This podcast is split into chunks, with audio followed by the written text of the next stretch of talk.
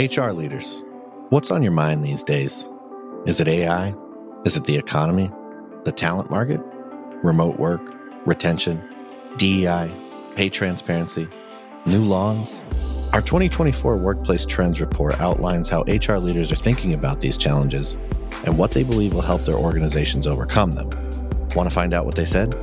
Head on over to peoplemanagingpeople.com forward slash workplace trends 2024 and download the report to find out.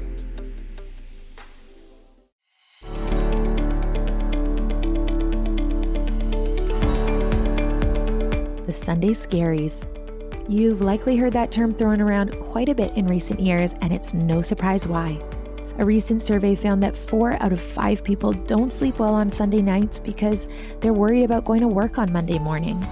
My guest today believes that this anxiety and unhappiness around work is the result of a lack of trust and transparency in the workplace, and that one of the best ways any company can help engender a culture of trust is by being transparent about pay. Welcome to the People Managing People podcast. We're on a mission to build a better world of work and to help you create happy, healthy, and productive workplaces. I'm your host, Becca Banyard.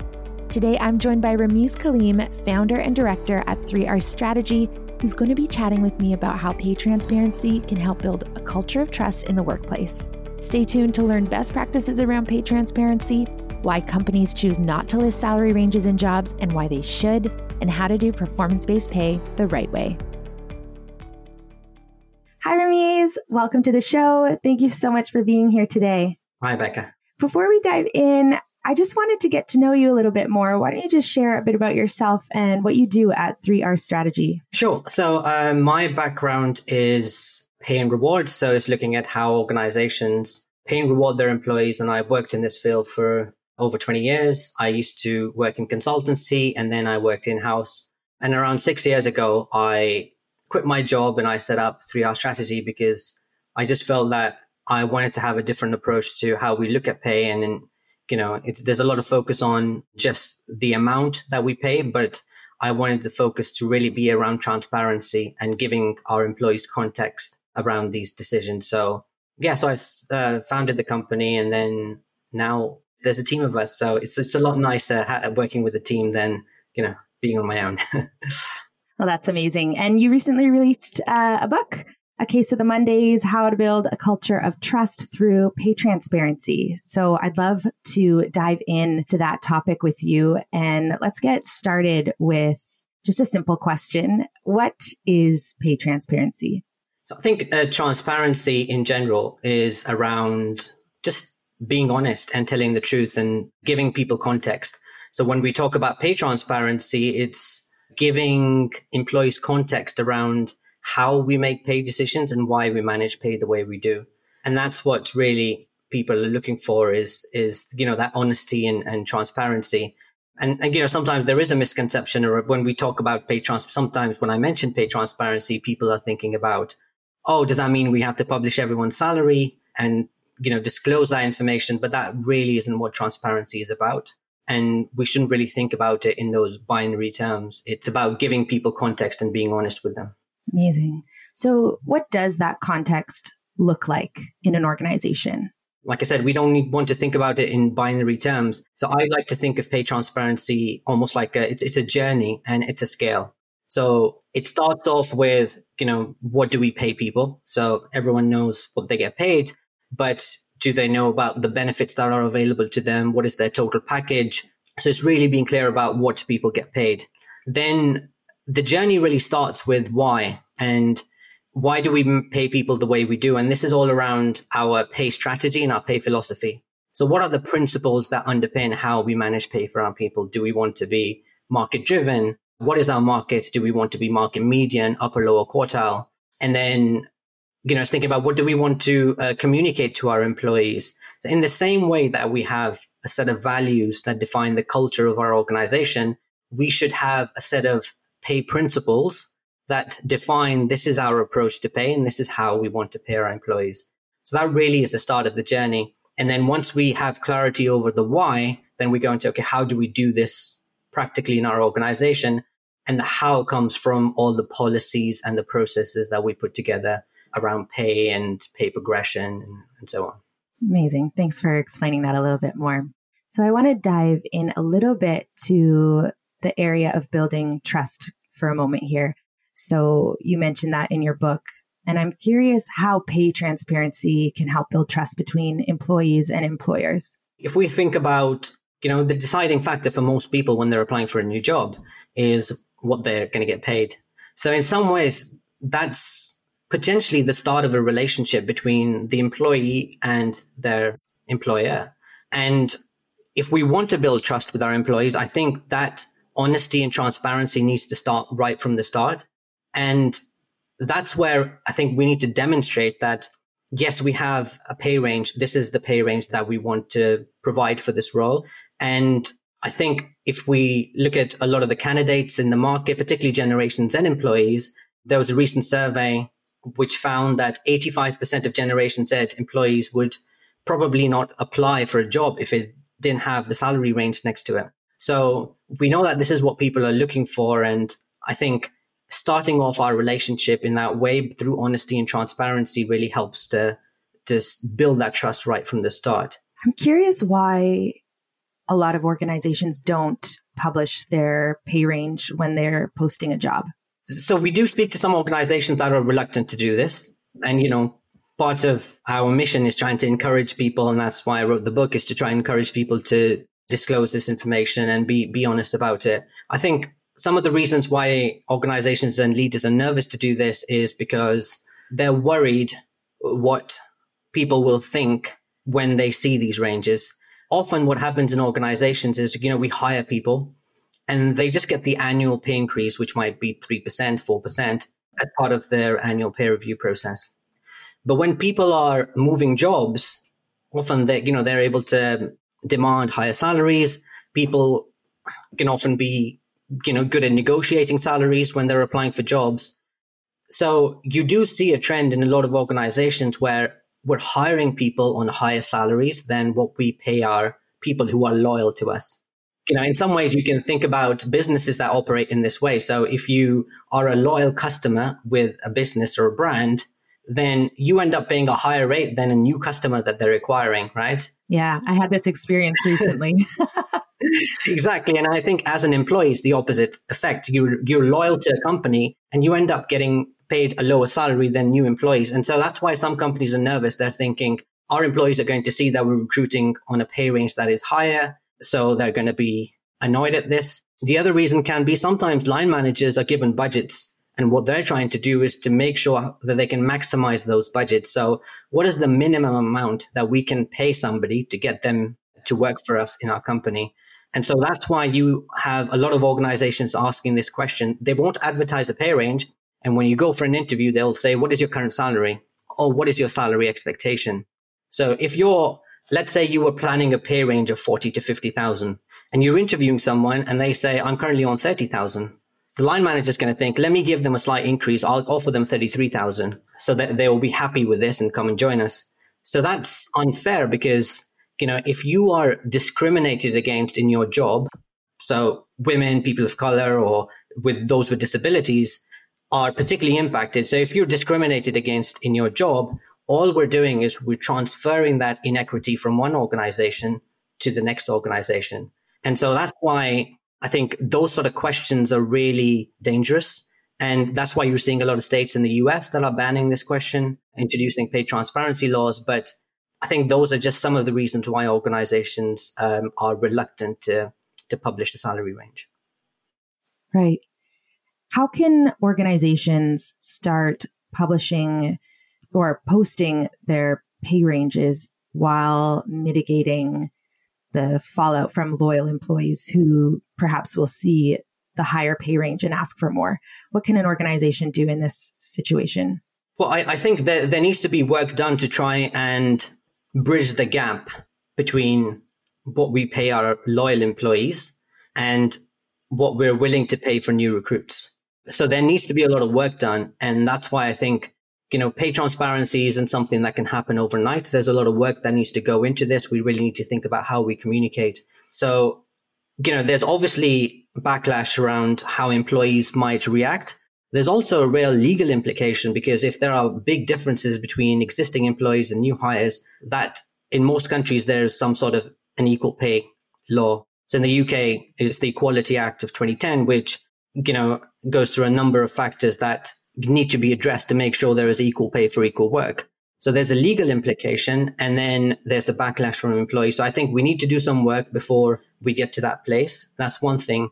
But I would also say this is studied by a company called PayScale, which is a US company. And they found in the study that there were employees that were paid below the market rate and their job satisfaction rate was 42%.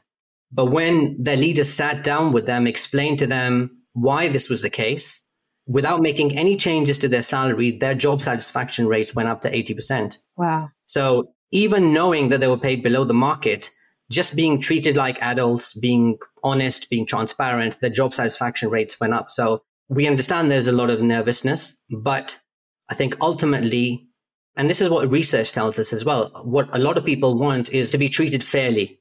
And the research tells us that the perception of fairness is actually more important than what we pay people. Wow. So being perceived to be fair is more important. And if we don't have the money to make those pay adjustments, the least that we can do is just be honest with our people. That's really interesting. So I'm curious how pay transparency then can impact an organization's everyday practices. So things like performance management, pay benchmarking, recruitment, career progression, that kind of thing. How can becoming more transparent around pay impact these different practices? We can't just look at pay in isolation. So I always talk about building trust through pay transparency, but it's not like if nothing else in the organization is working, then people are just going to trust us because we're transparent with pay. These things all need to work together. But if we're transparent about pay, it links to all of these things that you talked about. So if we talk about recruitment, you know, if we have that pay transparency, we can be honest with our candidates so there's a lot of research that talks about how the number of applications that you get when you're recruiting significantly increases when you publish a salary range. And then when we're recruiting, if there's a range of, let's say, 40 to 50,000, how do we know who we should offer a salary of 40,000, 45,000 or 50,000? And often again, this can be down to who is better at negotiating. And this is where biases come in as well. And so if we're transparent about pay, we can help our recruitment teams to say, look, these are the qualities we're looking for for people who are at the entry level of this pay range. And this is what we expect from people at the top end of the pay range. So when you're interviewing people, these are some of the things to look out for. When it comes to performance management, you have a lot of organizations that say, we want to pay for performance. So if somebody's performing well, we want to pay them more. Again, like I was saying earlier, you know, the research tells us that the perception of fairness is more than what we pay people. And if you look at a lot of the research, the leaders in organizations and HR are saying that they feel their performance management process isn't working well. And so if we feel a process isn't working well, then why would we want to link a process that isn't working to pay? Yeah. So I think pay then links with performance management, links with recruitment. And, you know, career development is another thing. We know that when you get career progression, you will inevitably get a pay rise with it. So there's a clear link between pay progression and career progression. And what a lot of employees are looking for is, you know, if I am loyal and I stay with my organization, how is my pay going to progress if I progress in my career? So I think that's the clarity that we can provide to people as well, so that they're not feeling like, you know, I need to leave my job because recruitment salaries are always going to be higher than existing salaries. That's so interesting. So when it comes to pay progression with career progression, what are some ways that organizations can do this better? I always see this as two steps. So step one in the process is identifying all the roles in our organization. So what are the different jobs and roles in our organization and what are the level of skills, responsibility, complexity required to carry out these roles? So for example, you have an analyst, a senior analyst, a manager. So those are different levels of jobs with increasing complexity, um, knowledge, and skill that lead to progression. So that's step one. And we need to really have clear guidance, definitions to say this is what it means to be a graduate role. This is what it means to be an analyst or a senior analyst role. That's step one. Now, for each of those roles, we then have to figure out what is our salary range. So if you're a graduate, it might be 20 to 30,000. If you're an analyst, it might be 28 to 38,000, those sort of ranges.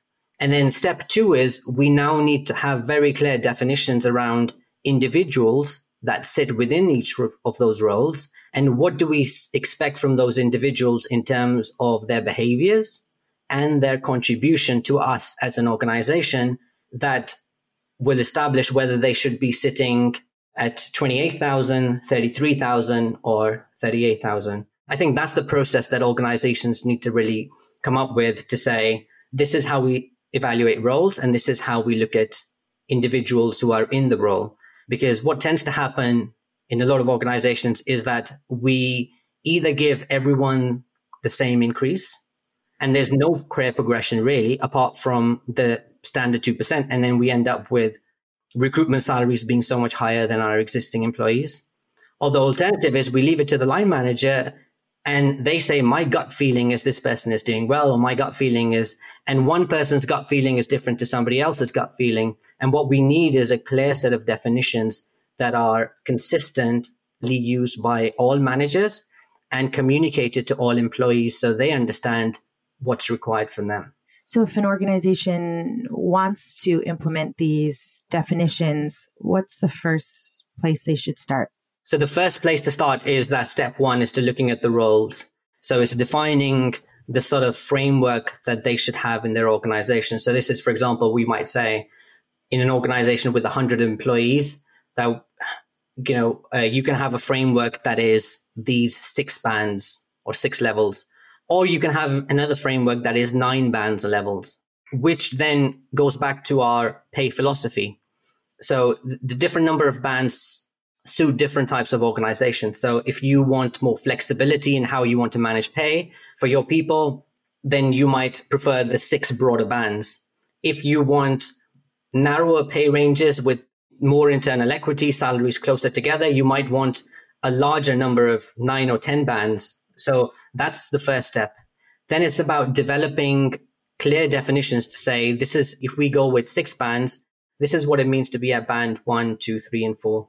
And so I think that's the first step. The next step, when we start to think about people, this is where we need to now start to link to things like our organizational culture and what are the behaviors that we need from our people that results in exceptional contribution so let's say, for example, we want to create a culture in our organization that is all around teamwork and collaboration. And that's one of our values. So what we want to do is trying to think about, okay, when it comes to teamwork and collaboration, what are the behaviors that lead to exceptional contribution? And so going back to, you know, looking at the top end of the range or, or the entry point of the range, it might be that at the top end of the range, somebody is coaching and mentoring people within the team. They're guiding them through their knowledge and expertise. They're sharing that knowledge and expertise more widely across the organization. And that's demonstrating their teamwork and collaboration. And I think that's what we need to do is really think about what is the type of culture that we want to build in our organization? What are the behaviors that we value and differentiating those behaviors from our exceptional contributors to somebody who might be new to a role and, and just focus on their own development and establishing themselves in the role. So I think step one, it's all about the role, the skills that we need for roles. And step two is about the individual and what are the behaviors and contributions that we're looking for from our people. I have another question. You had talked about how, you know, salaries will be often higher when you leave a company and join a new one. And you were talking about fairness as well. And so, what can a company do in a situation when an employee is saying that they're going to leave to go get a higher salary at another job? Do they have to stick to their boundary and their fairness and say, okay, goodbye? Or are there other ways that they can help meet that employee's salary needs and keep them in their company? I think that's a really good question. so, because I think it's something that a lot of organizations face. And I think when people are looking to leave or threatening to leave for more money, I usually think it's a bad idea to try and keep them by counter offering or getting them to stay. I think it really only should be done in exceptional circumstances if we need that person to deliver a particular project. Because if you look at the research, you know, we might get somebody to stay, but typically it tends to be just short term because usually when, you know, the issue is less about money and it's about other things as well. And it's the money is there to try and compensate for, you know, a bad relationship they have with their line manager or maybe they're stressed in their job. So I think we need to think about that issue to say, is this, you know, do we really need to do this? And then the second point I think is around that point you mentioned around internal equity. So yes, you might make that person happy by offering them an extra 10,000, but we might be making another 10 people unhappy because they're, if they find out, they're thinking, you know, are we not valued? Why are we not getting paid anything extra? So we do see that often in organizations and sometimes you know managers are always short sighted and they're thinking short term i need to deliver my objectives to deliver those objectives over the next 6 months i need this person in my team but not thinking about the long term impact that can have on the rest of the team from an equal pay perspective so we are almost at time for today but I just have a couple more questions that I've been asking all my guests. I'd love for you to weigh in on them. So the first one is what do you think is the number one thing that keeps employees happy in the workplace? so I, I, think the number one thing is is around having a good relationship with colleagues. So we probably spend more time at work than anywhere else. And what people want is to work in an environment where, you know, they get along with their colleagues, they're not stressed, they can joke around and enjoy the company of their colleagues. And I think it's related to a concept, this concept of belonging, which I don't know if you know Brené Brown. She talks about this quite a lot. Yeah. And so Brené Brown's definition of belonging is it's the innate human desire to be part of something that's bigger than us, but still having the courage to stand alone and be authentic. So that's her definition. And I think that's what a lot of people are looking for. And that comes with having a good relationship with our colleagues, feeling that you, this is a place where we belong. Because, you know, ultimately, yes, pay attracts us to an organization, but it's not something that motivates us on a day to day basis. It can be demotivating if we don't get pay right. But what motivates people, makes them happy is the relationship that they have with their colleagues and that they're here not just to do a job, but they're here because they want to help and support other people and, and enjoy their company. Amazing. And then the last question is what is the one thing that you personally need to be a successful leader? I think there are lots of things like patience and self awareness. But if I was to pick one thing, it would be around, you know, having a clear purpose. And again, mention someone else. I don't know if you know Simon Sinek, who always talks about, you know, starting with why. Yep. It's something that, you know, I've always really used uh, in business as well. So, you know, when I talk about pay transparency, I always talk about starting with the why of pay. Why do we manage pay the way we do? And I think that's probably the most important aspect is, you know, having a clear sense of purpose and defining that purpose because, you know, that also what ultimately inspires the, the rest of the team as well. Amazing. So good. Well, Rameez, thank you so much for joining us today. It's been such a pleasure chatting with you and such an interesting conversation. If people want to connect with you or keep in touch with all that you're doing, where can they find you? So, uh, people can find me on LinkedIn, Rameez Kaleem, or um, they can find my book, uh, A Case of the Mondays, which is you know, available on Amazon as well. So, but yeah, I think LinkedIn is probably the best way to connect it with me. Amazing. We'll be sure to put all of those links in our show notes as well as your website, 3rstrategy.com. And for everybody tuning in, thanks so much for listening. If you like this episode, please leave us a review and subscribe to get notified every time we release a new episode. And if you want to stay in touch with all things HR and leadership, head over to peoplemanagingpeople.com forward slash subscribe to join our newsletter community. And until next time, thanks for listening.